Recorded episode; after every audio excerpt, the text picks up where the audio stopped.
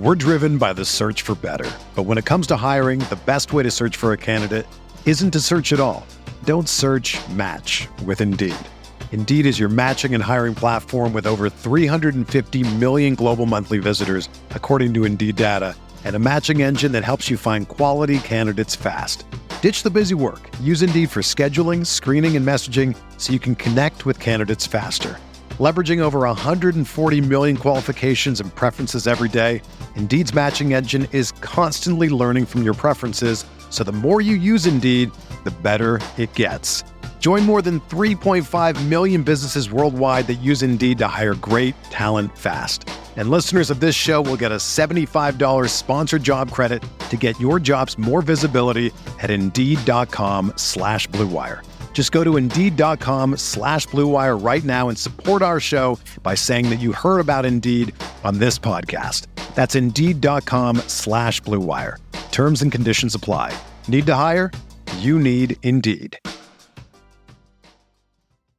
Arizona, Colorado, Indiana, Michigan, New Jersey, Tennessee, and Virginia. WynnBET is now live in all these states, and the excitement of Wynn Las Vegas has finally landed in online sports betting and casino play.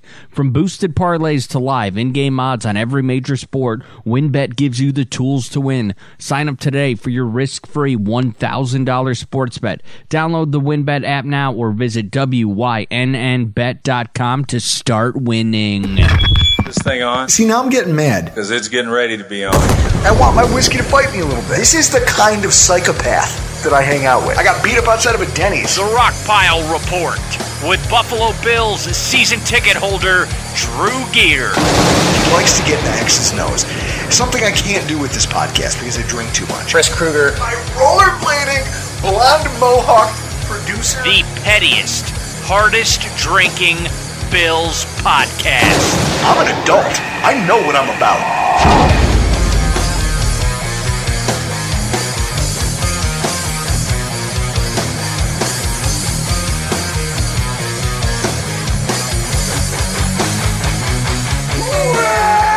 Welcome, everybody, to another edition of the Rockpile Report podcast. I am your host, Bill Season Ticket Holder Drew Gear. That's my producer, Chris Kruger. And got, I'm not going to lie to you, we're both fucking shell shocked. This is. Not only did we lose, Ah! not only did we lose, not only did we lose to Jacksonville, you also have to drink a Seagram's. Oh, go get it, you son of a bitch. Don't worry, I got it right here. Of course you do. I got it right here. Your strawberry daiquiri. Ah, You couldn't even. wh- You know I like the Calypso. Yeah, no, that's We not your. on purpose. That's not your option. You get strawberry daiquiri. All right. Open that right now. I'll, t- I'll, t- I'll let me tell you my thought process. All right, here we on go. five and a half. I said the Well, I line clear this, folks. five and a half states. I'm like a Lannister. I always pay my bets. Set- repay my debts. It made it to seven states. I knew I was going to get New York, Pennsylvania, Georgia, Florida, and Wyoming because Josh Allen in Wyoming, one of the greatest things that they've ever seen. But since you don't know how maps l- work and where Jacksonville's located, I felt like I could also squeeze in South Carolina. And I got so blame Charleston for broadcasting the game, Charleston, South Carolina. I blame and Charleston for a lot of And then there was just a small sliver in Nebraska that also got the game to push Nebraska, it to seven. you turn on me like this. Yeah, so I, I knew I knew five states: Wyoming, New York, Pennsylvania, Georgia, and Florida. And that's why I set it at five and a half because I felt I could get a small sliver elsewhere. This is what never, I love, though. never bet, never bet Seagrams on me when it comes to the the uh, the map of where games are. What I love You're is that over two. I came into this. I came in here today dragging a little ass. I'm a little tired. That Seagram just woke me up. It's like electricity in your veins. I don't know if it's the sugar. Maybe I should have one before I go to work. I'd argue that's probably a good idea. I think you should try it and report back on how that worked out for you. Yeah, instead of like having a Red Bull to make it through the night, you have a Seagrams. I just had a shiver, like I had goosebumps after chugging that thing, and I had a shiver that literally shook me from my spine all the way to my tailbone. It was deep. Whoo! It was deep, just like the chaos from this game is. I'm just gonna uh, let's not waste any time. Let's jump right into it because Chris, as I told our listeners, this might be the shortest recap podcast ever. Week nine, the Jacksonville Jaguars nine, the Buffalo Bills six. If we're going to start this conversation, I want to start with talking about the party that I threw. It's the first Sunday of football I've hosted at my home the entire season. Pizza, wings, nothing crazy, you know? Invited the usual suspects, everyone came over. Um, Mark is a wild card, a kind of like Charlie Kelly in Always Sunny. He showed up with a legitimate chocolate fountain and a smorgasbord of fruit and Little Debbie snacks to be dipped into it. Then he broke out Molson Ices when the Bills' offense started struggling out of the gate. And then at halftime, out of frustration, he had a big bag of McRib sandwiches DoorDash to my home. Chris, the man DoorDashed McRibs to my house. I saw that on Twitter. And it was decreed that everybody had to eat at least half of one. I hope that everyone listening to this is someday lucky enough to have a lunatic like Mark in their crew at some point. Because while I'm capable of being a legitimate menace at any given moment, Mark is more like Dennis the Menace. Good, clean, ridiculous fun, wrapped up in some of the worst culinary tendencies known to man. And legitimately, you never know what to expect from Mark. Chris, he really is a great addition to our game day crew, right? Yeah, and our lawyer. Let's not forget that. Yeah, Rockpile Report lawyer. He is our attorney if we need him for anything. And also, uh, if I say anything on this podcast that people don't like and people come after me, I got I got Mark representing me. He will he will disavow all knowledge of you if it comes to that. Oh yeah, we'll go to court. He'll show up in a suit, but he also has on a Miller Lite tie. And then he'll sit down at the prosecution's desk and like, "What are you doing here?" They're like, "Oh no, I'm here on your behalf. This guy this guy needs to be put away for a long time. Look at that haircut." the stats of the game: Trevor Lawrence, 15 to 26, 57 percent. 118 yards, no touchdowns, two sacks, a 69.1 rating. Josh Allen, 31 for 47, 66%. 264, zero touchdowns, two picks, four sacks, 62.7 rating. The Bills' offensive line, 23 pressures allowed, 17 quarterback hurries. Every player on the offensive line had at least three. Four sacks, six total hits. The Jaguars' offensive line, six pressures allowed, two quarterback hurries, two sacks, three total hits. Jaguars defensive tackle Taven Bryan, two tackles for loss, two sacks, three total quarterback hits, highest rated front seven member for Jacksonville. Wide receiver Cole Beasley led team with 11 targets, 8 receptions, 33 yards, 15 yards after the catch, 4 yards per reception. Wide receiver Gabe Davis, 2 targets, 0 catches, 1 drop. Officiating 20 accepted penalties for 172 yards with 118 going against Buffalo. As we start this conversation about the officiating, I'm going to open a beer that was brought to us by Vince from Lackawanna. It's Nepenthe Brewing Company. It's called Tiny Tyrant Galaxy. It's a single hop pale ale. Now I'm looking for an ABV on this beast. It's only 5% alcohol, which means, Chris, it should be pretty drinkable, right? Yeah, so it's bottled water. No, no, no. It's 5%. That's right at the cutoff. It makes the cut. Let's take a chip. Is it an ale? What is it? It's a pale ale. A pale. and when you uh, smell so- it, you smell a little bit of fruit, right? Yeah, I can smell the fruit on that. You you drink that. There's some hops in there. I don't think it's fruity though. Nope. No, no. It's very light. There's a light. uh, It's almost like it's a little fruity on the taste, but it's hoppy, and it finishes cleaner than most IPAs I drink. That's a really drinkable beer. I could probably do three or four of these before I just switch to something else. I like this. So it's almost like a, a, a Miller Lite in the sense of you can have a bunch of these in a row and not feel anything. No, I feel like this would give me a buzz. It's got a little bit of gravity to it. I like it. I like it. And I'm going to need a few more of these Nepenthes if we're going to talk about the officiating in this fucking game. You knew something was up when Mitch Trubisky got a penalty for not being in the stadium. Let's talk. Let's start with this. Will be like I said. The this shortest recap podcast we've ever done. The officials, headed up by a guy named Land Clark. Which, first of all, Land Clark, that's your name. Your parents named you Land. What? That is one of the worst names I've ever heard. Throw them and that kid into the fire, especially now. I'd like to retroactively sacrifice them into the volcano. This is this is a name that will now reside along Ed Hochuli and Carl Cheffers in the Hall of Fame of shitheel zebras. They were a degree of putrid I've never seen in a professional contest before. Not once, not twice, but three separate times a penalty was called against the wrong team, announced against the wrong team, and at one point the teams had swapped units on the field.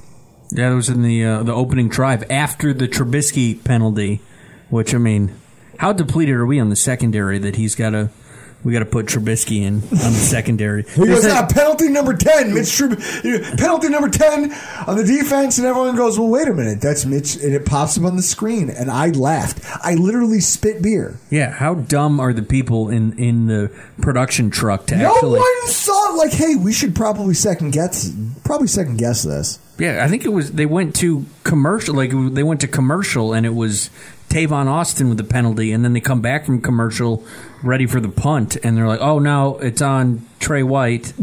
Like, They're like, wait a minute. fuck are you doing? Say, wait, who, do you actually know? Because the punting unit is on the field. Yeah, after that, I got a text from my girlfriend asking if the ref he had a stroke recently because how bad he was. I mean, and you've all surely seen the ridiculous lack of attention being paid to the false starts that were uncalled against the Jaguars. So I'm not going to waste your time or my breath beating a dead horse there. But it's hilarious that they got away with so much of that, and yet we got no benefit of the doubt. Our offensive line was called for multiple penalties. Meanwhile, apparently theirs are allowed to get a one and a half second head start, Chris. One and a half seconds on the offensive tackle. Ah! People might recall me calling for Carl Cheffers to meet the same end as Metallica bassist Cliff Burton a few weeks ago during Sunday Night Football. At one point during this game, I asked the room that I was watching with if anybody out there could genuinely be a fan of the officiating and the referee. And most of the people just kind of flatly they were like, that's impossible. And I said, well, that's a damn shame because I'd love to see Land Clark end up like John Lennon. Ah! If you get the reference, good on you. If not, Google it. Chris, this game was a disaster, right? It was like I I watched the game after the Sunday night game. I re, I watched the condensed version. Good, and good it, for you because I didn't. I It- did not rewatch this fucking thing. it blew my mind that a, 41 minutes left of game time and the Bills were done scoring. that uh, like when was you say it like that, it really hurts. Yeah, I was like, I was watching the game, and I, I see Bass kick the field goal, and now we got six, and I'm like, huh, that's it. And I look at the clock; it's like 10:59 left in the second quarter. I'm like, what the fuck am I in for the rest of the way? that we don't even get points the rest of the game. Normally, this is where I would try to break down drives or position groups that I paid attention to, but I'll be honest with you, I could not bring myself to rewatch this thing. So instead, what I want to do is I want to talk about moments. A football game is it's a game of inches, where every second of the full 60 minute clock it brings with it an opportunity, and it's on you to either harness them or let them slip away.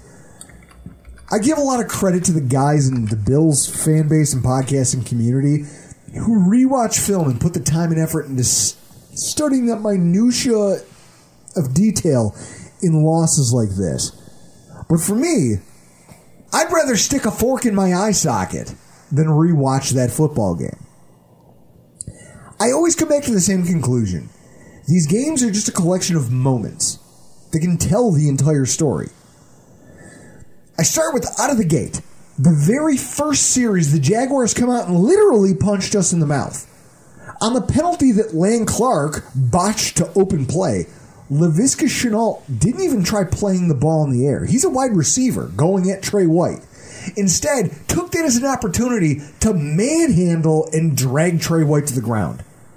And while he got flagged for taunting afterwards, not even for roughing, but just taunting, it underscored a level of physicality that was going to become a theme of the game for the Jaguars wide receivers, their offensive line, and their defense. And it was an, it was a clear message to the Buffalo Bills that there wasn't going to be any sleepwalking through this game from the other team. Now, for me, Chris, my thoughts on that play right there. The Bills did not respond in kind, and that struck me. Like, if you fancy yourself as having a dominating football team, you would expect that you're going to be the tone setter, correct? Yeah. This sounds like a Milan Lucic on Ryan Miller hit. Yeah. This is one of those moments where somebody just took goal- a run at your best defensive player, arguably. Yeah. And everyone else just kind of went like, "Oh, okay. Well, that's a thing that happened." And they shrugged at it and they went about their business. I think because there was a hubris that they could, "Oh, it doesn't matter. They're Jacksonville." Well, it did matter because they came into this game intent on punching us in the face, and we did not respond to that. We didn't rise to the occasion. I, remember saying to people as I was watching it, the Jaguars came out playing hot, and Buffalo looked a little lax, which is a terrible combination for a football game. The next moment that I want to talk about. With six minutes to go in the first quarter, Sanders catches a big pass to put us first and goal on the three yard line. The Bills were in position to punch the ball in, score their first touchdown of the day, and respond after watching Jacksonville take the lead on their opening drive. From three yards out, the Bills run a delayed handoff that ends behind the line of scrimmage and backs them up to the six yard line. A short pass to the kind of out into space to Cole Beasley that gains zero yards, and an incomplete pass to the pylon into traffic to Zach Moss. The Bills are forced to kick a field goal and the game's tied. Chris, this to me might be the most egregious moment of the entire game. We've known for weeks that the Bills are struggling in the red zone. It's not new. And a lot of it centers around our offensive line's inability to get any push on plays when the front seven doesn't have any coverage responsibilities. When safeties and cornerbacks can take away the end zone. Linebackers and defensive linemen condense on our offensive line and they get nothing accomplished. Nothing happens. Chris, other teams run in the red zone regularly. And yet the Buffalo Bills have been god awful at it this entire season. We've known for weeks that this is a problem. And a lot of it revolves around the offensive line. They just don't win one on one battles on the interior of that offensive line reliably enough to be counted on in that regard. But to watch them from six yards out in the most condensed portion of the field decide that back to back passes to their smallest wide receivers is a good fucking idea? That's unforgivable. I don't under, Chris, I don't know what else to call it at this point. The red zone acumen of this team is unforgivable. Look, look, where, where you can't draw up a play for Stefon Diggs. You can't try to get Gabe Davis involved. You know, the guy who caught seven touchdown passes in the red zone for you. Nothing? Yeah, I don't get it. The current touchdown leader on your team, Emmanuel Sanders, he's not part of the game plan? No. Three yards out, let's defer to the smallest people on our fucking team. That makes. Chris, hearing me say it, you know I'm right. Unfortunately, I don't like to acknowledge when you're right about anything. It drives me insane. At some point, the offensive line can't be the thing everyone blames for our inability to put six on the board when we're inside the 20. Our offensive coordinator is a shell of himself this season in that regard, and it's hard to find a reason for it. Davis's seven touchdowns are a distant memory. He's been relegated to less than 28% of the snaps most weeks, and when they do use him, it's never in the red zone. Okay, you want the kid to produce for you, but you don't put him in where he might be able to do the most damage. It's embarrassing from from top to bottom, plain and simple, to see Jacksonville hold us three points there. Jesus Christ, I'm getting fired up again. I'm o- I'm opening another beer. Now I've got three open beverages. You need to. So, to open the second half, the Bills get the ball and immediately march down the field. On the Jacksonville 25, with the uprights in sight and the ability to take the lead in hand, Allen throws an interception while forcing a pass to Cole Beasley in the middle of the field. My thoughts on this. Another glaring missed opportunity, but one that's a byproduct of Allen forcing things when he should just be smart and take what the defense is giving him. It wasn't Allen's biggest mistake of the day, but it was one born of frustration relating to the struggles of the offensive line to protect him or to allow them to launch any kind of sustained drives. That pressure is one we've seen Josh react to negatively in the past, and it was the beginning of the end for us in that regard. The next drive, or the next point, the next moment that matters in all of this. After watching the Jags kicker miss multiple attempts, the Bills get the ball back and convert a giant third and 22. Yeah, I texted Reed's dad and I asked him, I go, Have you ever seen this in football ever at any level? What? The three misses in a row by Matt Wright. I go, Have you ever seen, like, because the, the penalty gets called and then it gets pushed back 47 and it's, like, oh, well, he's going to make this. Like, that never happens where you get a penalty on a kick and he misses it. And so they go to re kick and he misses it again. And then there's another penalty on that. And then the guy misses it again, all to the left. I've never seen that before. Suck it. You're not good. I, I don't know what to tell you. You're, you're just not an NFL kicker. But what? He also hit a 55 yarder, too. Yeah. Kiss my ass. so after watching this, and then they come out, and Josh converts on this third and 22. So at that point, he's feeling himself. Emotions are running high, knowing you're in a tie ball game, the clock is working against you. After a Cody Ford holding call, it's first and 20. Allen's hell bent on getting this go ahead score. So he goes back to cowboy football. He's scrambling on every pass attempt of this drive, just trying to buy time with his legs to try to make some kind of magic happen. And in the process, throws an interception while being tackled because he's still convinced he can make a play. Josh Allen picks him off from the Jaguars. Chris, this is the Josh Allen we saw back in 2018 2019. That's it. That's the guy right there.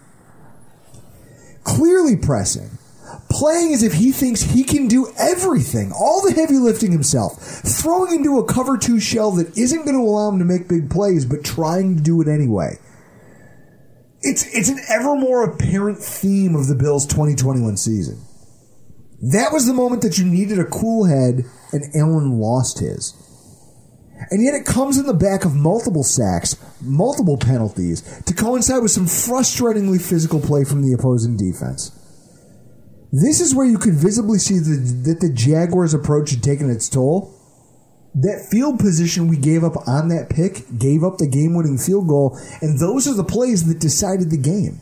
That's it. Bills football is finally back, and there's no need to exhaust yourself searching all over the internet to find Bills tickets anymore. Because TickPick, that's T I C K P I C K, is the original no fee ticket site and the only one you'll ever need as your go to for all NFL tickets. TickPick got rid of those awful service fees that the other sites charge, which lets them guarantee the best price on all their NFL tickets. Don't believe it? If you can find better prices for the same seats on another ticket site, TickPick will give you 110% of the difference in the purchase price. Visit tickpick.com slash rockpile today to save $10 on your first order of Bills tickets. We're driven by the search for better. But when it comes to hiring, the best way to search for a candidate isn't to search at all. Don't search match with Indeed. Indeed is your matching and hiring platform with over 350 million global monthly visitors, according to Indeed data, and a matching engine that helps you find quality candidates fast. Ditch the busy work. Use Indeed for scheduling, screening, and messaging so you can connect with candidates faster. Leveraging over 140 million qualifications and preferences every day, Indeed's matching engine is constantly learning from your preferences, so the more you use Indeed, the better it gets. Join more than 3.5 million businesses worldwide that use Indeed to hire great talent fast. And listeners of this show will get a $75 sponsored job credit to get your jobs more visibility at Indeed.com slash BlueWire. Just go to Indeed.com slash BlueWire right now and support our show by saying that you heard about Indeed on this podcast. That's Indeed.com slash BlueWire. Terms and conditions apply. Need to hire? You need Indeed. Now, Chris, if I have to name a hero and zero for this week, my hero of the game is going to be Rockpile Report listener Mike Partham. Do you know who the real heroes are? The guys who wake up every morning and go into their normal jobs and get a distress call from the commissioner and take off their glasses and change into capes and fly around fighting crime. Mike, you're a goddamn hero.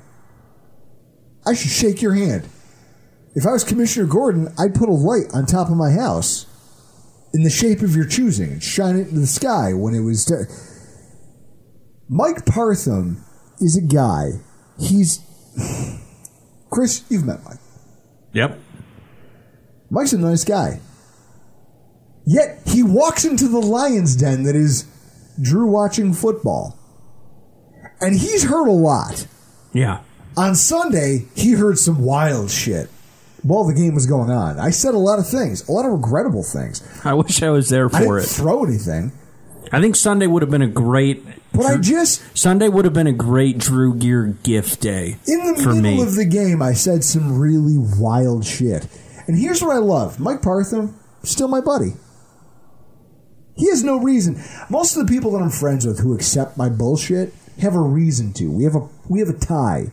We have something that we've done together, some harrowing experience that we've been through together that kind of ties us at the hip. Chris, you and I have that together. yeah, we do. You're just one of those. I'm sure Partham will second this. You're just one of those like people where if a certain situation comes up, I know I'm happy that Drew Gear is a friend. Well, fair enough. But at the same time, Mike walked into the Lions Den, and Mike is, like I said, one of the nicest human beings. And he had to tolerate me for that entire game.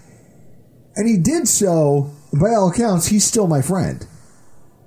I, I love him to death. Raise a gra- glass to Put one Michael up. Partham. Raise your, raise My, your, my bottled water. Bottled water. We raise a glass to Mike Partham because you're you're one of the OGs, and you're a soldier, dude. Because you step into the lion's den and you put up with me being one of the worst versions of myself, and yet you still are willing to be a friend to us, and I appreciate the hell out of that. My zero of the week, offensive line coach Bobby Johnson. Fucking embarrassing! One of the major reasons, aside from Josh Allen's ascendance and our uber talented defense, that the Bills were ever considered Super Bowl contenders this year is because of this perceived c- continuity and depth. And while there have been a lot of positions that have been able to illustrate that depth wide receiver, defensive end, right? We had games where we played nine defensive ends. We had games where multiple wide receivers had to get involved. We're finding out that a lot like a sandcastle built too close to the beach, the offensive line's depth that the Bills sold us was clearly built on some precarious fault lines. It's been a narrative since week one, but at no point in the 2021 season have our problems on the line been as glaring as they were when our alleged depth was actually tested against a relatively weak Jacksonville front seven. Everybody failed. Every offensive lineman across the board struggled. And there's a part of me that wants to say that I understand. I want to. I want to try to make excuses. Feliciano's injury, Brown's injury, they're not ideal. You lose a starting guard, you lose a starting tackle at the same time. And yet some of these struggles are so absurd they defy logic for an NFL franchise. I mean, much of your depth clearly is an NFL caliber. Cody Ford, despite being PFF's highest rated player in the game, which Chris doesn't that almost make isn't that embarrassing for them That is that their algorithm says Cody Ford was the best offensive player? that is very probably because he uh, did real well in the in the uh, screenshot I retweeted of uh, Morse and the guards on a triple team. Dude, Dude, I would also not only would I throw Bobby Johnson the zero of the game, the entire offensive line. Uh, I would throw in the uh, coach at Oklahoma, the offensive line coach at Oklahoma, the offensive line and head coach to any school that our offensive line attended to, because this was just a complete disaster on the front line. Cody Ford allowed five pressures, three hurries, three hits, and a sack. He's one of the NFL's worst offensive linemen. Ninth worst in pressures allowed, seventh worst in hits allowed, 15th worst for sacks allowed, and that's with him being benched for multiple games. He has no place in professional football. And also, no place in professional steakhouses. I, I was at the Chop House with Greg Thompson, Aaron Quinn. You showed up eventually. I saw him in the parking lot. Yeah. You go into a place where you're obligated to wear a jacket or at least a button down shirt, maybe some dress shoes. He showed up in a t shirt and sweatpants. Between that performance Sunday and his attire at that steakhouse, I'll see that guy in hell. Ike Boettger, essentially mediocre. He won't wow you, but he won't kill you most weeks. But he's been a poor run blocker, and he had the one of the worst run blocking grades this weekend of any offensive lineman. Uh, Like Jamil Douglas, I don't even know what he is. I mean, he's he isn't good enough to put on the field, regardless of how bad Cody Ford is. That tells you something. And then you've got Ryan Bates, who, as Greg Thompson, he declared him Schrodinger's lineman because you'll never know if he's good or not because he's never going to see the field, despite the fact that we traded for him and keep him around under the guise of quote unquote development. Chris, all this proposed development of these offensive linemen, the Jamil Douglases, the the the Boettgers, the, the what what the fuck are we doing when you can't rely on a single call up to come up and work on your offensive line and make any kind of sense of this? I mean, the fact that we've made it to this point in the NFL season with so much at our fingertips, that's a mistake born of a defensive head coach who's deferring to the expertise of a guy overseeing that position group. And then it's not just the fact that our guys struggle, but the ways they struggle that are mind numbing. I mean, Chris, Brother Bill's tweet, he goes, because you could see there was zero communication.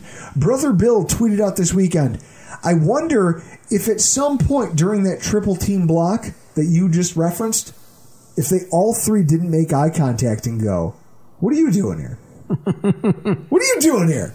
Wait, this is my guy. Wait, there's two free rushers to the quarterback? It's fucking ridiculous.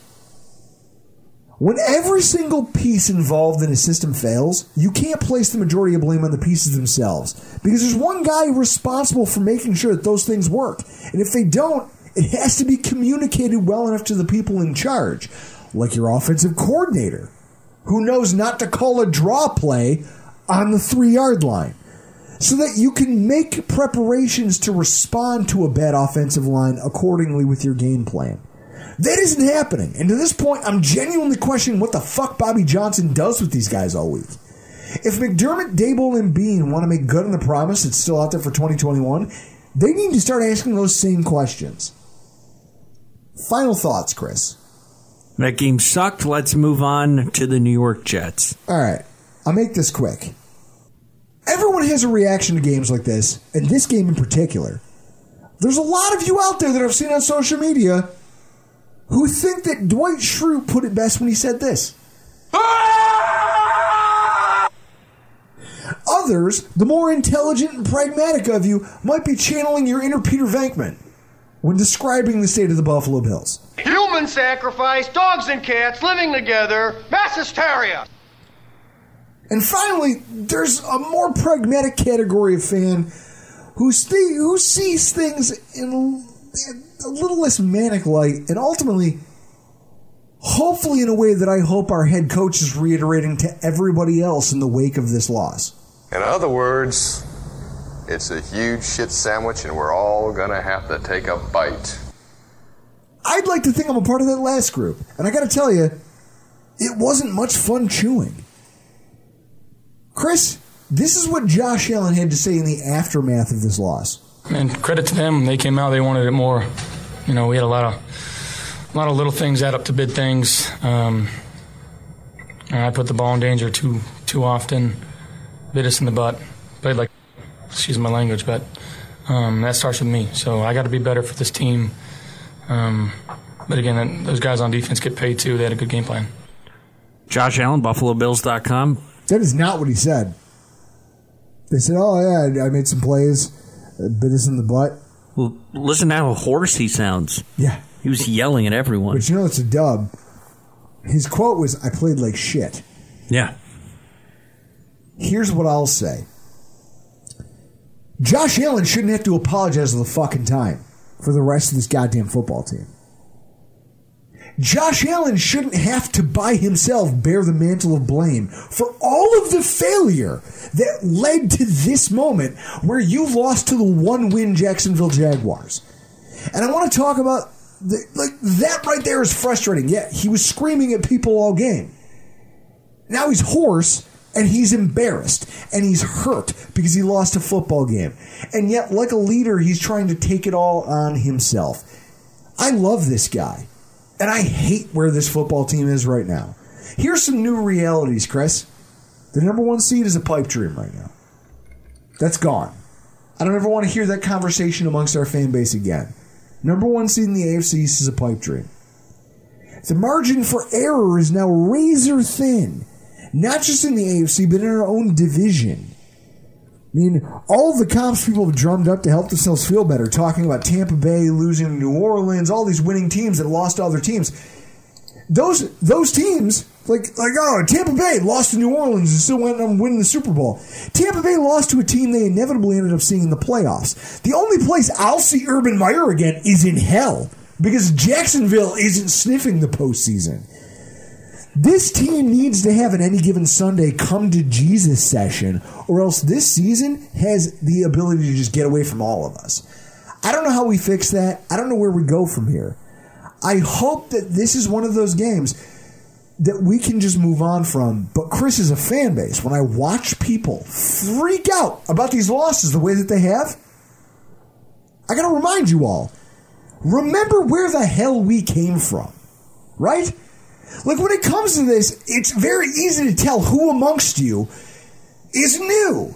How many of you jumped on the bandwagon and how many of you have been here through all of it? Because I feel like Bane in The Dark Knight Rises.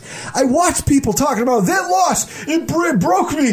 It's terrible and I can't go back. And I'll never watch this team again. I'm so angry.